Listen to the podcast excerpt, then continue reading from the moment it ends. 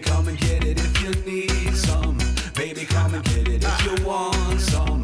Baby, come and get it if you need. Just come and get it. Welkom bij de podcast van ComeGetIT.nl met Sander Bruis en Martijn Verheij.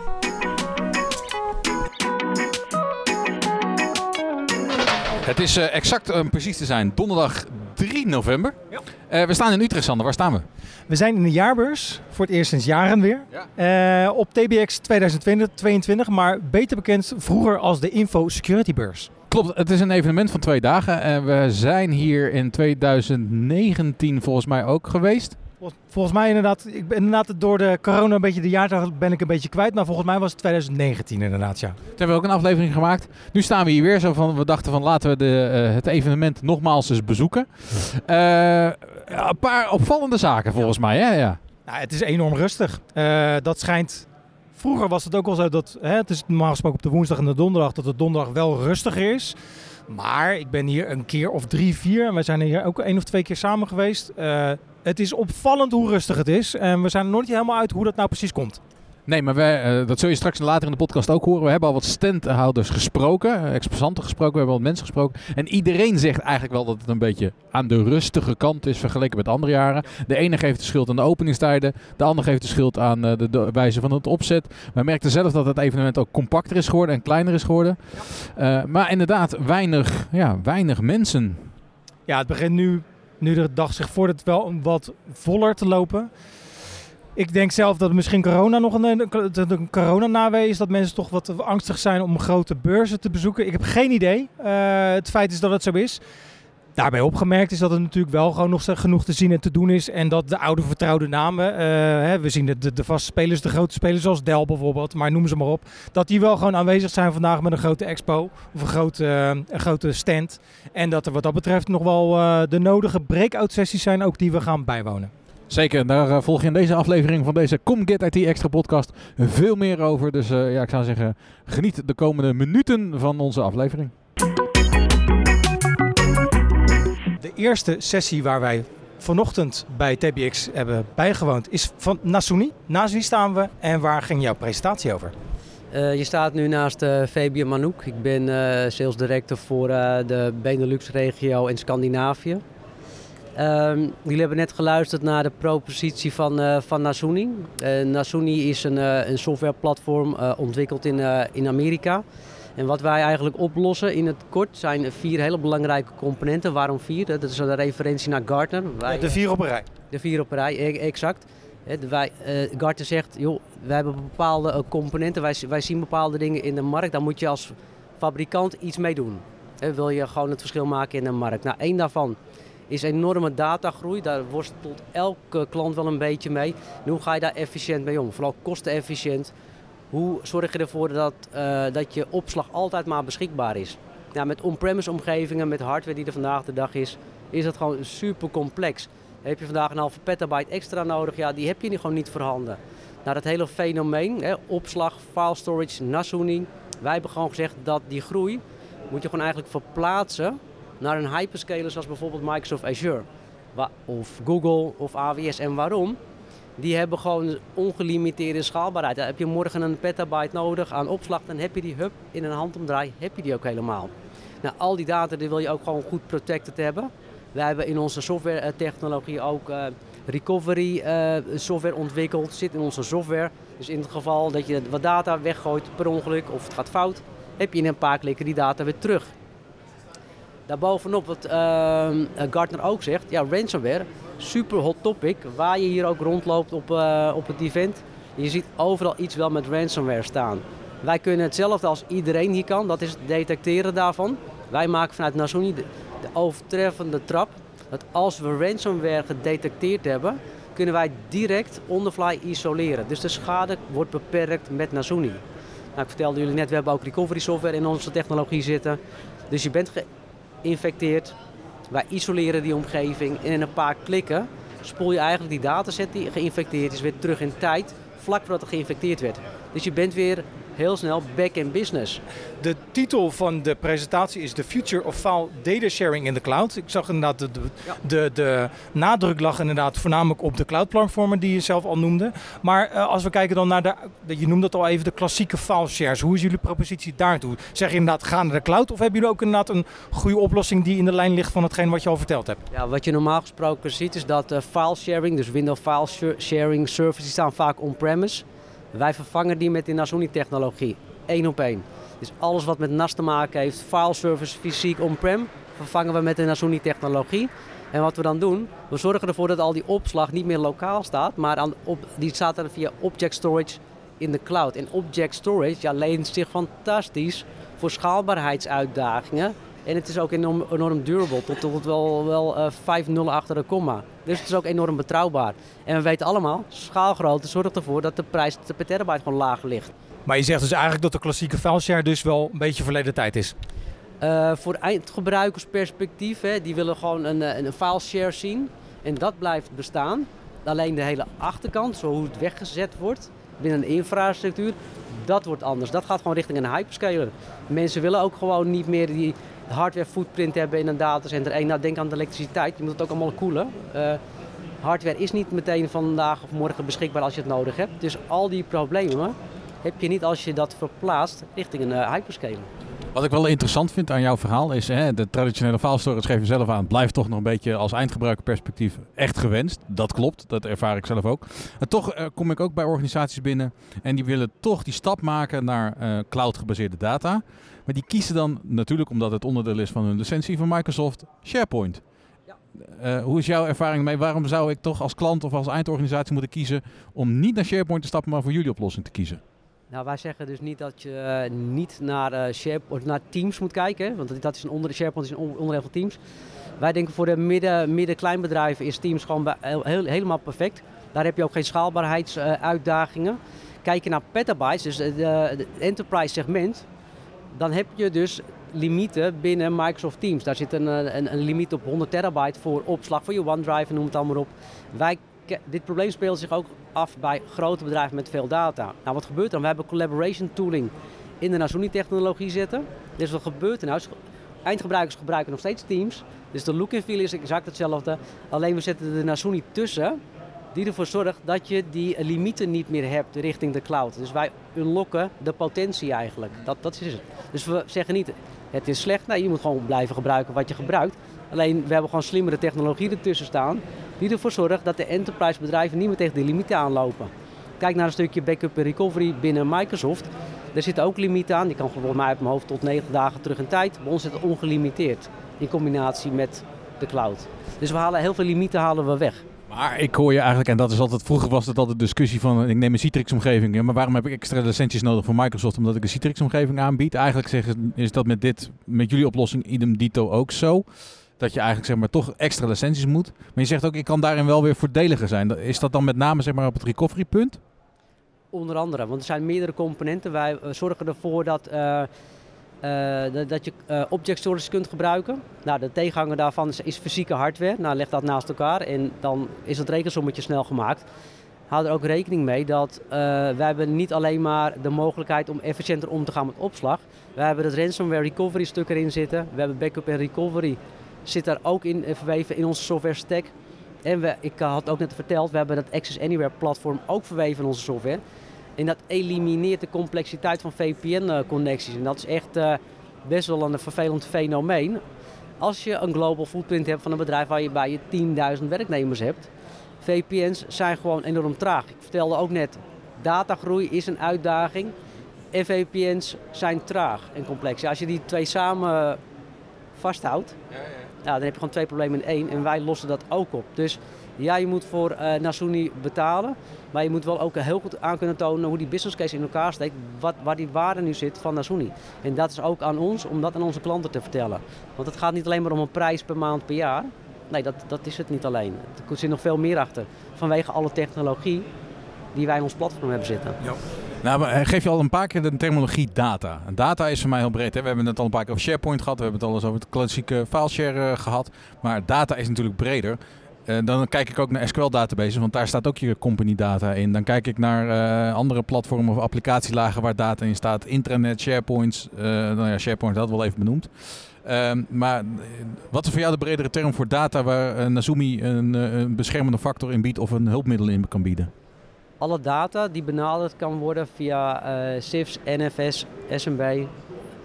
Als je het, dat kan benaderen, ongeacht of het een applicatie is, database, dan is dat voor ons data waar we iets mee kunnen binnen het Nasuni platform. En e-mail? Daar moet je ook protectie voor aanbieden vanuit bijvoorbeeld Microsoft als je dat platform hebt gekozen als eh, Office 365 als platform. Ja, wat ik je aangaf, als je dan eh, bijvoorbeeld eh, Exchange gebruikt, Microsoft Teams, dan kun je aan de hand van de, de Nasuni eh, platform, want wij collaboration technologie hebben, die data ook weer terughalen. We hebben collaboration tools die erop inhaken, dus dat kan. Nou, ik heb geen vraag meer, Sander. Hoe zit het bij jou? Nou, nog één vraag. Want de, de titel was dus inderdaad van kijkend naar de toekomst. Wat de toekomst is van, van file storage. Maar als ik gewoon jou persoonlijk vraag. eh, zie je dus even terugkijkend ook naar die, klassieke file shares. Ik hoor al heel lang eh, dat de, er is natuurlijk een enorme eh, trek naar de cloud. Of een enorme gang naar de cloud. Maar nog steeds zie ik nog een heleboel oude infrastructuren met die klassieke file shares. Ik hoor heel al lang al gezegd worden, nee, dat gaat op een gegeven moment wel verdwijnen. Is nog steeds niet gebeurd. Hoe zie je de toekomst wat dat betreft voor je? Nou, ik denk dat eh, de impact eh, best wel enorm is om zomaar even af te stappen van, van filesharing. Want er zijn ook heel veel applicaties die aan de hand van shares werken en dergelijke. Je gaat niet zomaar eh, een bedrijf dat misschien al 25 jaar bestaat, zomaar even de een op de andere dag omzetten naar alles in, in cloud. Maar zo, zo werkt dat, dat niet. Dat, nee, dat, ik zie dat, dat er zal een transitie zijn daar naartoe, maar dat is echt niet eh, morgen al eh, gedaan. Voorlopig zijn we er nog niet vanaf in ieder geval. Duidelijk. We hebben op de TBX ook de mogelijkheid om nou ja, aparte afspraken te maken met eh standhouders. Of in ieder geval, eh, nou ja, hoe zou ik het zeggen? Eh, ja, standhouders inderdaad. Jij kon ook geen ander woord verzinnen. En een van de standhouders, of de stands, is eh, een vriend van de show. eh, Erik Remmelswaal. Ehm, bekend natuurlijk van vroeger van Deerbytes, tegenwoordig Erik, oftewel Zolder BV. Ehm, nou ja, vriend van de show, ik ben meerdere keren al bij ons te gast geweest. De vraag is denk ik heel simpel. Eh, je, bent, je bent, of jullie zijn vandaag, eh, of zijn vandaag deze twee dagen, hebben een stand. Nou ja, je wil natuurlijk iets aan de man brengen, maar vertel er eens wat meer over. Ja, eh, nou, wij zijn als Solder zijn we eh, ehm, actief op het gebied van consultancy. Dus we doen veel pentesting en eh, ja, consultancywerk voor klanten. Ja. Eh, maar we hebben ook een, eh, een, eh, een oplossing ontwikkeld die echt ja, tot doel heeft om organisaties van heel klein tot groot te helpen bij het veilig houden van een Microsoft ehm, Cloud tenant. En ja, we staan hier vooral dus eigenlijk om dat ja, bekend te maken. en te zien ja, waar, waar sluit het aan, wat, wat kunnen we misschien nog beter maken eraan. En heel specifiek dit jaar hebben we een, een versie eh, gelanceerd die ook gericht is op MSP's. Dus eigenlijk andere IT-dienstverleners ja, die zelf misschien heel goed zijn in werkplekbeheer en dat soort dingen, maar ja, niet heel veel security kennis in huis hebben. Dat ze ons eigenlijk gewoon kunnen koppelen aan hun diensten eh, om dat stuk van de Microsoft Cloud eh, te, te regelen. Ja, volgens mij heb je in de uitzending bij ons daar inderdaad ook al eens eerder wat over verteld. Ehm, dan eigenlijk heel simpel, hoe zijn de afgelopen twee dagen geweest? En heb je inderdaad voor jezelf ehm, het doel een beetje kunnen bereiken wat je misschien voor ogen had? Ehm, nou, ja, je begon eigenlijk net in de voorbespreking met eh, de constatering dat het rustig is. Juist. Juist, en eh, nou, dat klopt. Dus we hebben nou, nu één volle dag achter de rug, zoals we daar nu over praten. En de tweede dag ja, moeten we nog eigenlijk gaan zien eh, hoe druk het nog wordt. De eerste dag kwam het vrij laat op gang. Nou, dat hebben we wel meestal meer met beurzen, dat steeds meer ja, door files mensen ja, eigenlijk pas laat aankomen. Dus dan wil je eigenlijk dat om 9 uur gelijk hier eh, alles eh, vol staat voor de poort. Maar dat, dat is volgens mij al heel lang niet meer zo. Nee, dus die nu zeker niet in ieder geval. Nee, en eh, nou, dat was gisteren dus ook dus eigenlijk pas rond een uur of elf of zo begon, begon het met de aanloop. Ik moet zeggen dat we daarna wel echt wel serieus goeie, kwalitatief gewoon goede gesprekken hebben gehad. Eh, maar niet superveel. Hè, dus ja, eh, ik weet niet waar dat precies aan ligt. Of dat eh, specifiek TBX is of eh, dat het gewoon eigenlijk beurs eigen is. Dat, gewoon steeds, dat er meer beurzen zijn of ik wat. Ik, het is voor ons denk ik nog steeds wel heel erg interessant om hier te staan. Omdat het ook ja, de zichtbaarheid die het oplevert. in, in- directe zin dus een goede gesprekken oplevert, maar ook wel indirect toch wel een hoop doet. En voor onszelf ook ja, de gelegenheid geeft om even te focussen op een bepaald punt waarbij je je verhaal weer eventjes oppoetst en scherp stelt. Ehm, ja, dat, dus het heeft wel op meerdere manieren heeft toegevoegde waarde om aan dit soort dingen mee te doen. Merk je dat je het verhaal eh, moet uitleggen? Eh, Met name zeg maar Ethic, hè? dat is het product wat jullie voeren, zeg maar. Eh, Jullie zijn voor mij een gevoel de enige speler in de markt. Maar, maar worden mensen als ze voorbij jullie stand komen gelijk gealerteerd van... hey, dit, dit is goed voor mijn omgeving of dit moet ik toepassen of afnemen? Ja, nou, het klopt wel dat wij zijn inderdaad denk ik de enige in de markt op de manier waarop wij eh, ja, het doen, zeg maar. Want wij zijn eigenlijk een, een soort managed service provider, maar dan ja, geautomatiseerd. En eh, ja, dat hebben, we hebben het zo gedaan, omdat, we, omdat dat tegenwoordig kan. Dat je met de cloud heel makkelijk eigenlijk dingen kan automatiseren. En eh, dat het, eh, de winst die dat oplevert, dat we dingen heel efficiënt kunnen maken en dus ook betaalbaar kunnen houden, ook voor kleine klanten. Nou goed, dat, dat, daardoor werken dingen gewoon anders dan wat men gewend is. En presenteren we het ook op een andere manier dan wat men gewend is. Eh, wat heel erg eh, veel partijen aanspreekt, is dat we heel groot overal Microsoft hebben staan. Dus er zijn gewoon heel veel partijen wel op zoek naar hulp of eh, oplossingen om, om de Microsoft Cloud veiliger te maken.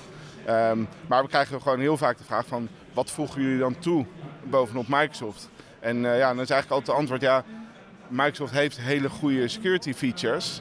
De vraag is altijd wie kijkt er naar? Wie, wie zet het goed neer en wie eh, houdt eh, de alarmen in de gaten? En dat, dat is waar wij eh, actief zijn. Het stukje bewustwording eigenlijk.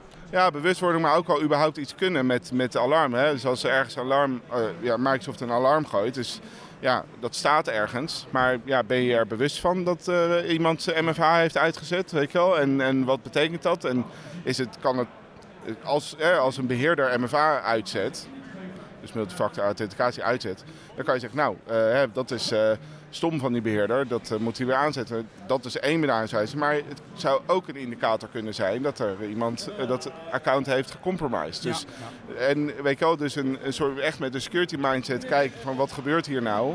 Ja, dat, dat is eh, best wel schaars, zeg maar, in de markt eh, van eh, IT-beheerders. Ja, en zo, zo kijken wij naar en dat is wel wat we echt toevoegen. Niet alleen IT-beheerders, maar ook organisaties. Want anders zet je niet, niet een MSP-model op.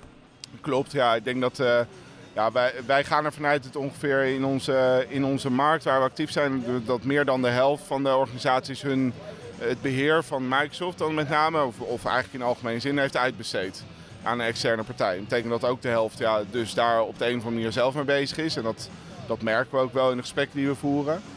Eh, maar ja, het, eh, ook, weet je wel, het, het beheer van een eh Microsoft-omgeving, dat zit heel vaak bij wat ze noemen productivity partners van Microsoft. Die, Dus partijen die gewoon heel goed weten hoe je SharePoint neerzet, hoe je werkplekbeheer doet. En, en dat, is, dat is ook heel belangrijk dat dat goed gebeurt.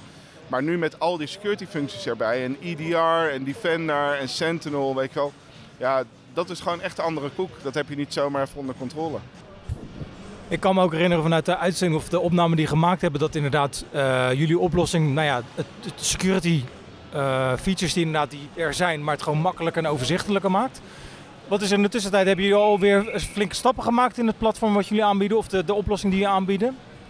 Eh, ja, we hebben dus, ja, wat ik zei, eh, best wel lang nu gewerkt aan, een, eh, aan het MSP-portal. En in de, de traditionele Ethic-versie leggen wij met onze eh, beheer-backend een connectie, een CSP-connectie, Cloud Solution Provider connectie met de tenant van de eindklant.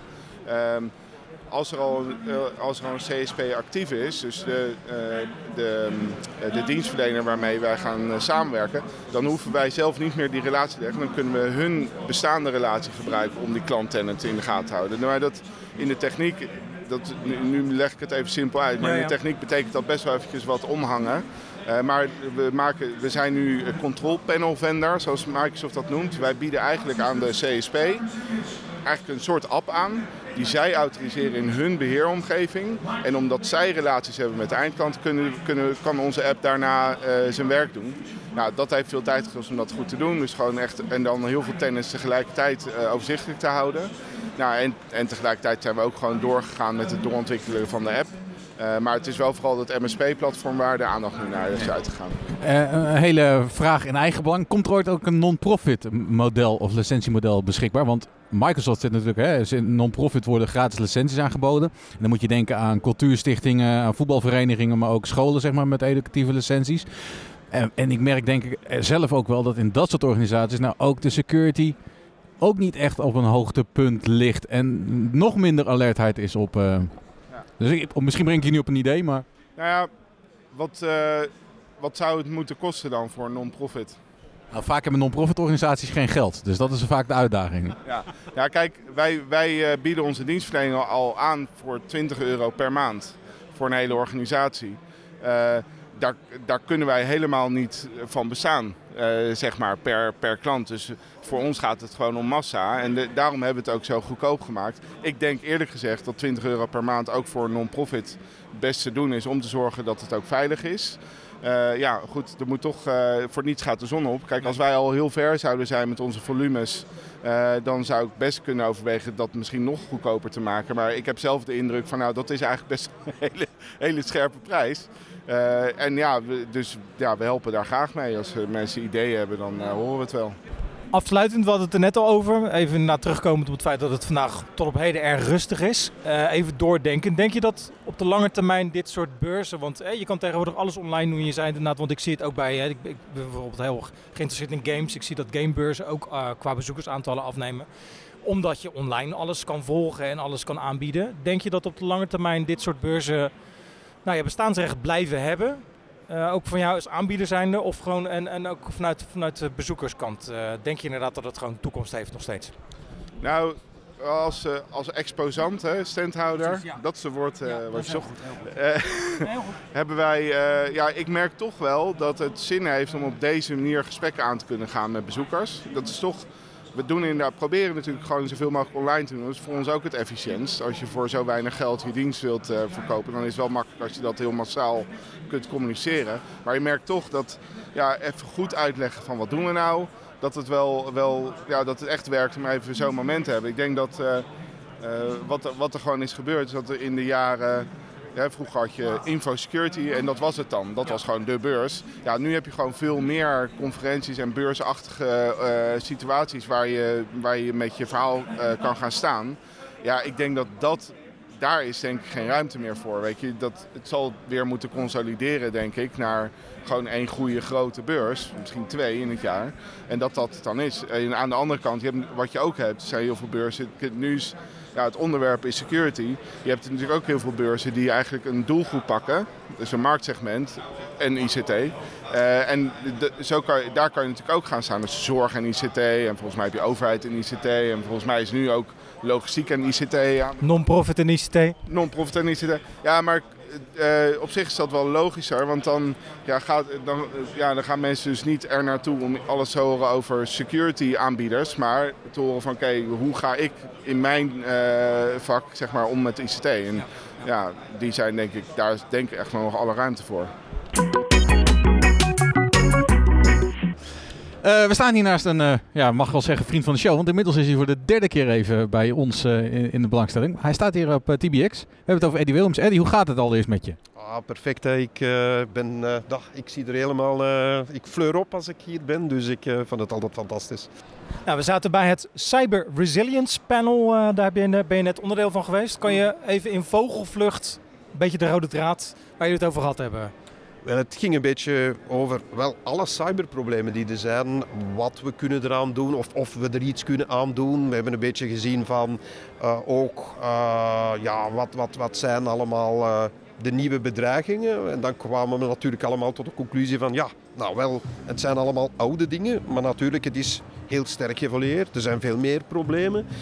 Eh, dat was een van de punten die we besproken hebben. Een ander punt is natuurlijk ook eh, besproken van ja, de, de, de, de problemen die we zien in het vinden van de juiste werkkrachten, de researchers. Dat is ook geen evident iets tegenwoordig. Eh, daar kwamen we tot de conclusie dat we allemaal wel moeten zien eh, om die op een goede manier te vinden en dat dat niet zo evident is. Maar dan proberen we dat op te lossen met ja, naar universiteiten te gaan of eventueel, eh laten we zeggen, speciale bootcamps of dergelijke te organiseren of iets anders. En zo ja, trek je natuurlijk de mensen bij, naar je toe. En een andere zaak is, ja, en, ja, en dan natuurlijk de grotere gerelateerd aan nation states, aanvallen. Nou ja, je moet niet ver gaan zoeken. Hè. Cyberoorlog tussen eh, Rusland en Oekraïne.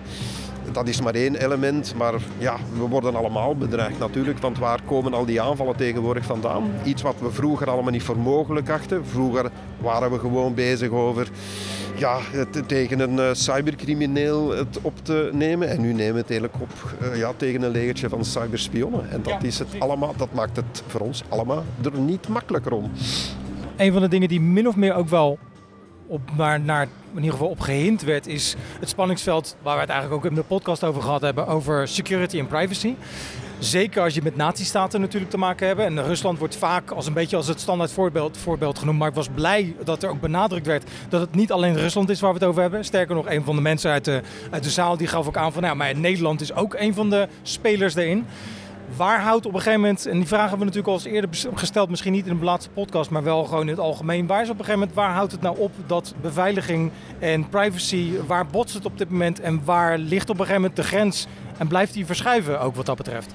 Denk dat die aan het verschuiven blijft. Dus je ziet dat uh, hoe meer ja, security er nodig is, hoe minder privacy we gaan hebben en dergelijke.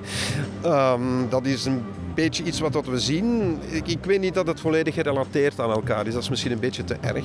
Maar je ziet dat er alles is een, een verschuiving gaande is. Um, ja, laat ons hopen dat we genoeg privacy blijven houden in de toekomst. Uh, dat is iets wat dat de toekomst uh, zal uitmaken uh, natuurlijk. Heel moeilijk, heel moeilijk in te schatten op dit moment. Ja. Nou ja, cryptocurrency werd genoemd als een van de dingen die gebruikt werden door nou ja, hackers, laat ik zeggen, cybercriminelen. er wordt op dit moment ook gewerkt aan een central bank digital currency. Uh, waar dan wordt hè, gezegd van nee, maar dit is veilig, want het wordt vanuit de centrale bank. Heeft dat soort zo'n currency niet precies dezelfde problemen uiteindelijk? Waar dus voorgehouden wordt, dit is de oplossing. Maar is dat het ook wel? Moeilijk te zeggen. Ik, ik, ik denk dat. Goh, ik, ik heb het altijd moeilijk gehad met cryptocurrency. En ik, ik heb het daar nog moeilijk mee. Ik, ik, ik, ik weet niet dat het echt. Niet alleen, niet alleen financieel. Niet alleen financieel, dat is een andere zaak. Ja, ja, ja, voor sommigen kan dat uh, ook wel problematisch worden. Uh, ja, ja. Dus uh, nou, gelukkig heb ik er ook niet te veel in geïnvesteerd, dus dat is wel een positief ding. Maar ja, je moet ermee opletten. Het is cash en digitale cash. En misschien moet het beter aan banden worden gelegd. hoe dat, dat wordt gedaan of hoe dat, dat moet gedaan worden, is natuurlijk een andere zaak. En dan, ik, ik, ik hoop dat misschien de gezamenlijke bankensector misschien ooit wel eens met een, uh, een oplossing komt. Maar begint het dan niet bij onze, als, als kleine speldenprikjes met onze medische data? Want dat zien we steeds meer gecentraliseerd worden. En ik zie dat eigenlijk al als een centraal punt al een beetje beginnen te worden waar we met de bankwereld naartoe gaan. Dat is een feit. Uh, onze data komt gewoon weer overal terecht. En je ziet dat ook aan, uh, laten we zeggen, de, de data breaches die er zijn. Je, je, je, je hebt een overvloed van datalekken. En in feite zijn er veel te veel. Het grote probleem is dat we dat beter moeten kunnen ja, in één stukje oplossen of je moet dat ergens zelf kunnen bewaren. Er zijn pogingen om dat te doen geweest al. Er zijn nu nog pogingen aan de gang. Ik ben eventjes de naam kwijt van dat ding. Maar er zijn mogelijkheden om een eigen kluis te hebben waar je enkel zelf zegt van kijk, dit laat de klos en de rest niet. Ik denk dat dat een beetje meer de oplossing zal zijn. Een eigen soort kluis op het internet waar die zeer goed beveiligd is natuurlijk. En waar we enkel zelf kiezen van kijk, deze data is er of deze data is er niet. Uh, Eddie, wij willen bedanken voor je tijd weer even. Goed je gesproken te hebben. En uh, we spreken elkaar vast en zeker snel wel weer. Dankjewel. Graag gedaan. We hebben een stand opgezocht. Sander, wij staan bij een stand. Uh, even heel plat weggesproken. Dat gaat over patchkasten. Van Rital BV. Precies. En nou vind ik het, het grappige. Alle organisaties zijn bezig met de cloud. Rital staat met een stand en patchkasten. wacht even. Daar, daar, daar gaat bij mij iets niet goed. Nou ja, dat gaat zeker wel goed. Kijk, uh, hoe je het ook went of keert, altijd heb je onsite nog iets aan apparatuur staan.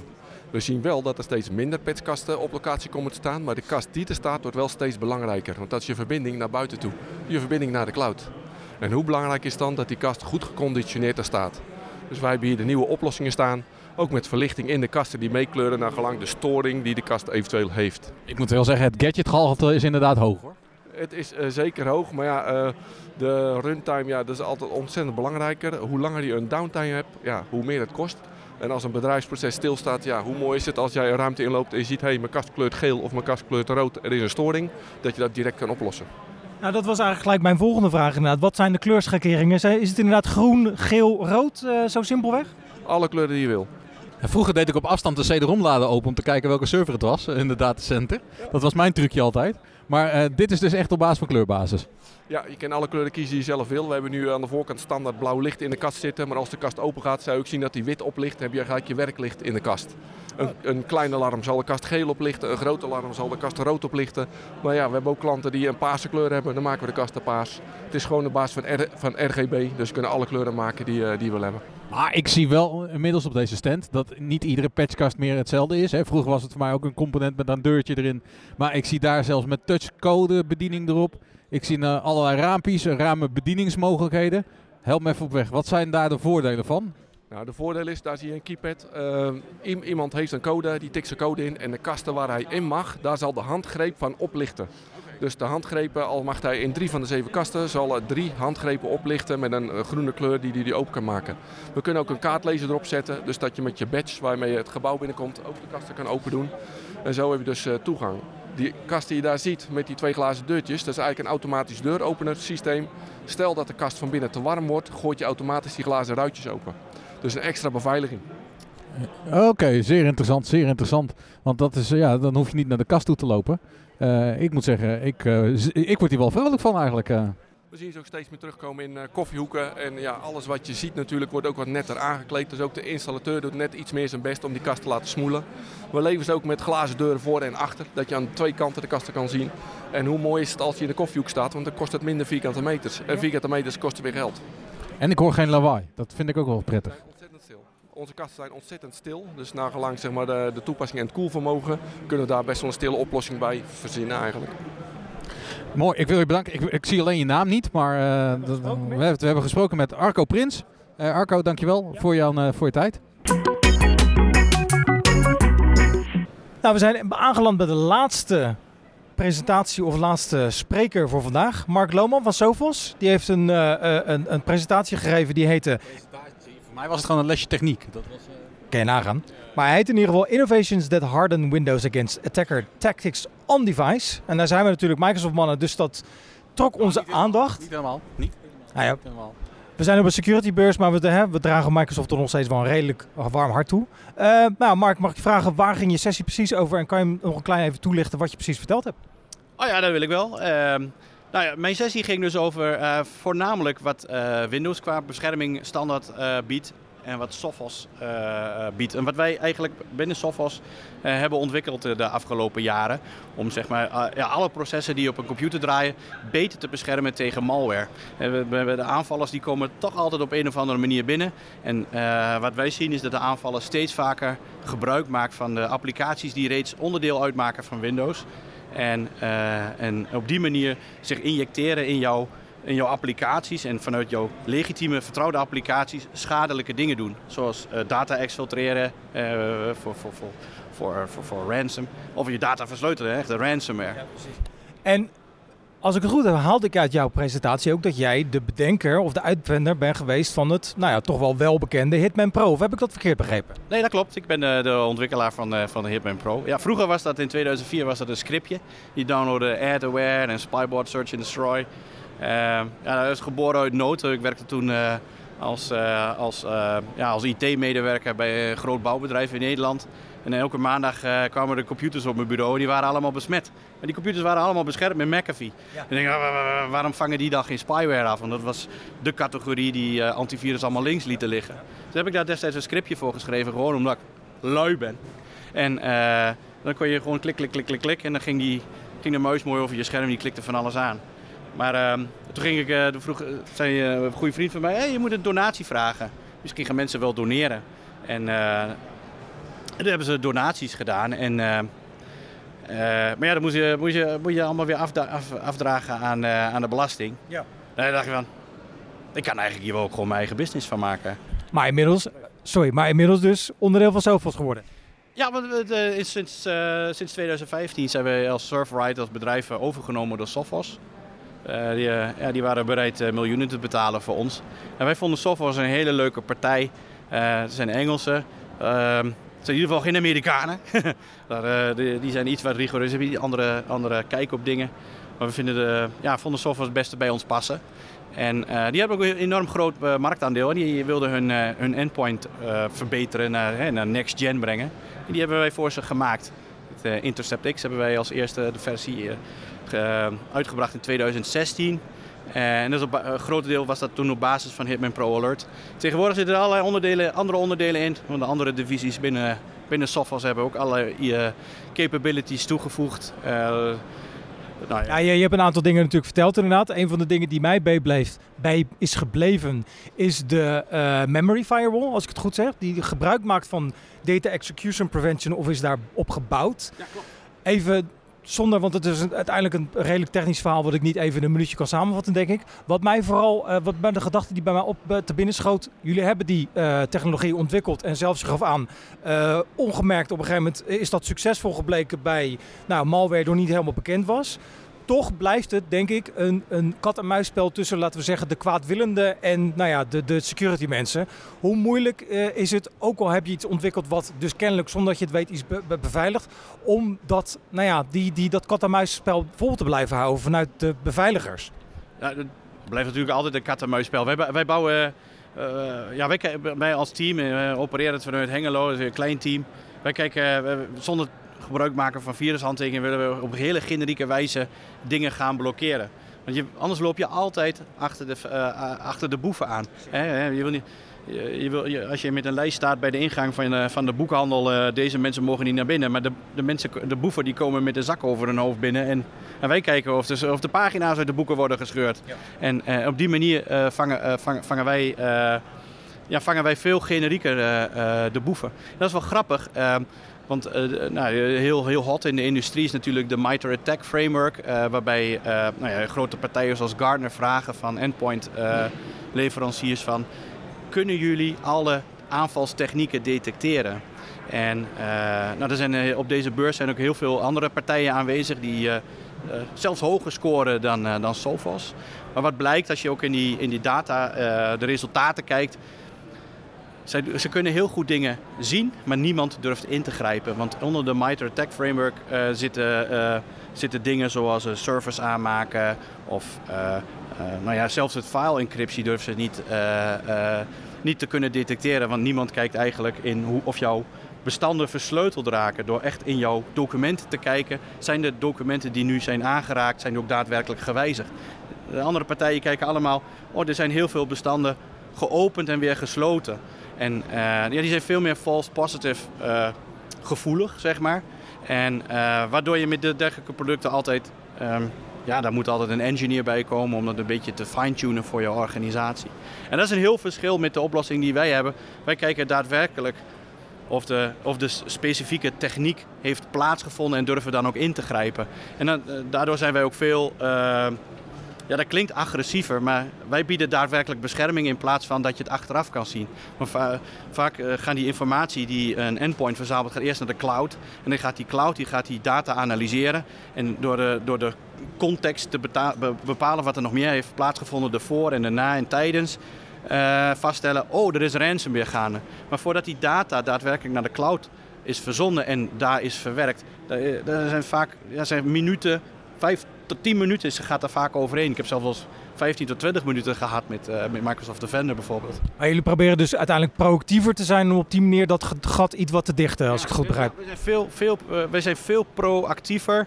Eh, ehm, ja, en wij, wij kijken ook niet wat, wat de grote mensen, ja, grote bedrijven zoals Gartner zeggen. ja, je moet hier en hier aan voldoen. Wij kijken naar wat in de threat landscape actief is.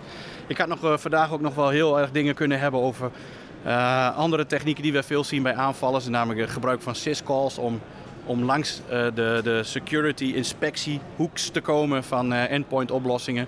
Waar we ook een oplossing voor hebben. En dat vindt steeds veel, meer, veel vaker plaats. En er verschijnen recentelijk ook best wel veel, twee blogjes zijn er al dit jaar verschenen bij, op conferenties. waarin eigenlijk de kwetsbaarheden van endpoint ja, eigenlijk blo- bloot wordt gelegd. En, en kijk eens, zo kun je langs de beveiliging komen. En dat blijft niet onopgemerkt. eh, want de boeven die, eh, Dus je kunt al zien dat bijvoorbeeld de, de boeven... eh, voorheen gingen de ransomware actors, maakten ze heel veel gebruik nog van Cobalt Strike. En we zien al wel de beweging naar het framework van Brood Rattle. Die gebruik maakt van indirect syscalls om, om überhaupt onzichtbaar of langs de eh, inspectiehoeks te komen van EDR-oplossingen. Heb ik toch een vraag. Je, heel technisch verhaal, maar je vertelt het heel nadrukkelijk over Windows. Nou ben ik de lazy system admin. Oftewel, ik geef mijn manager een MacBook. Nou, ja, we hebben ook oplossingen voor, voor de Mac. Eigenlijk zijn onze... ehm, hey, eh, moet ik toegeven, ik heb zelf ook een Mac. Ik heb met, met, zo'n- Niet verder vertellen. zo'n- ja, met de M1 processor, daar draai ik dan ook eh, eh, Windows on ARM op. Ehm, ja, we hebben ook een Mac-oplossing. Moet ik eerlijk toegeven, al onze, veel van onze memory mitigations zijn eh, niet applicable voor, eh, voor de Mac.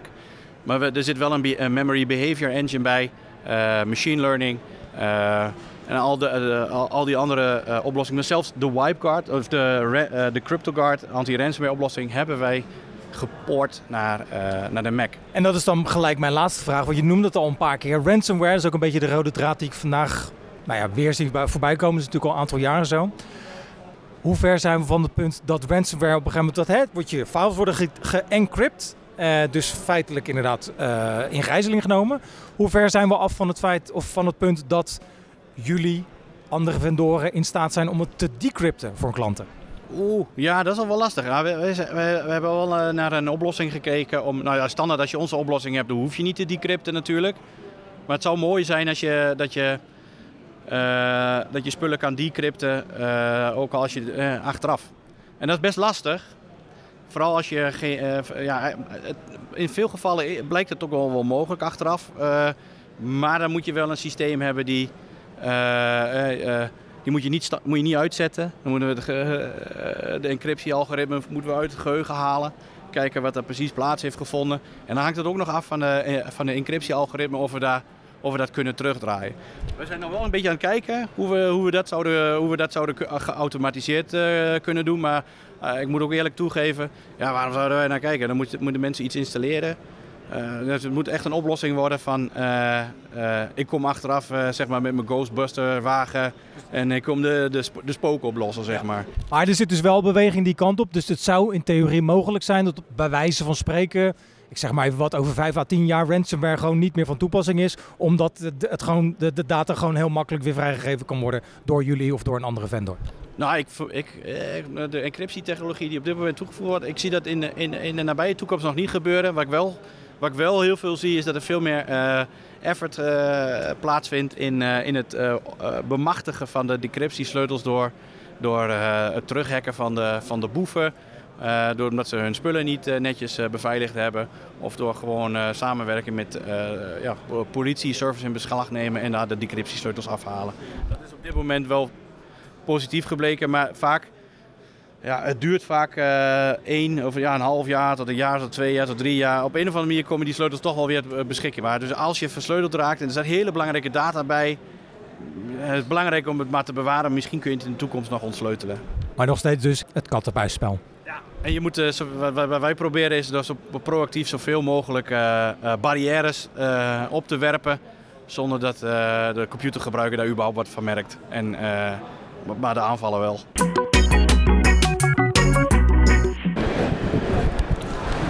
Ja, het is inmiddels een beetje einde van de dag. Althans voor ons. eh, we hebben besloten om er eh, ja, een, eh, een draai aan te geven, zeg maar. Dat heeft ook te maken met... ja, wij vinden toch persoonlijk nog steeds de opkomst een beetje tegenvallen. Zeker. Wij vinden het aanbod een beetje tegenvallen. Ook dat heb je helemaal gelijk in. Eh, we hebben wel veel mensen gesproken. Eh, ook eventjes die niet altijd de podcast gehaald hebben, maar we hebben wel veel mensen gesproken. We hopen dat je in ieder geval wel een eh, waardevolle bijdrage aan deze aflevering gehad hebt. Wij gaan snel onze evenementenkalender voor eh, 2023 bij- voor elkaar maken en samenstellen. Of we teruggaan naar TBX. We omcirkelen het voorlopig met potlood. Lijkt me een goed plan. Hey, ik wil jou bedanken voor het luisteren naar deze aflevering van de Comget IT podcast. Eh, hopelijk snel wat eh, van je te horen. Onze volgende aflevering is hier wel met Femke Cornelissen. Dus eh, dat wordt ook weer een leuke. Volg die ook. En wil je meer afleveringen van ons blijven volgen of wil je terugluisteren? Ga naar www.comgetit.nl of zoek daarvoor je podcast store, je podcast app op. Staat meestal standaard op je telefoon of op Spotify. Zoek erop Comget IT en wie weet hoor je ons snel. Alvast bedankt. En tot de volgende. Tot de volgende. Bedankt voor het luisteren naar de podcast van CamGetIT.nl. Wil je meer weten? Heb je vragen, suggesties of opmerkingen? Bezoek dan onze website www.comgetit.nl. If you want some, baby, come and get it. If you need some, baby, come and get it. If you want some, baby, come and get it. If you need, just come and get it.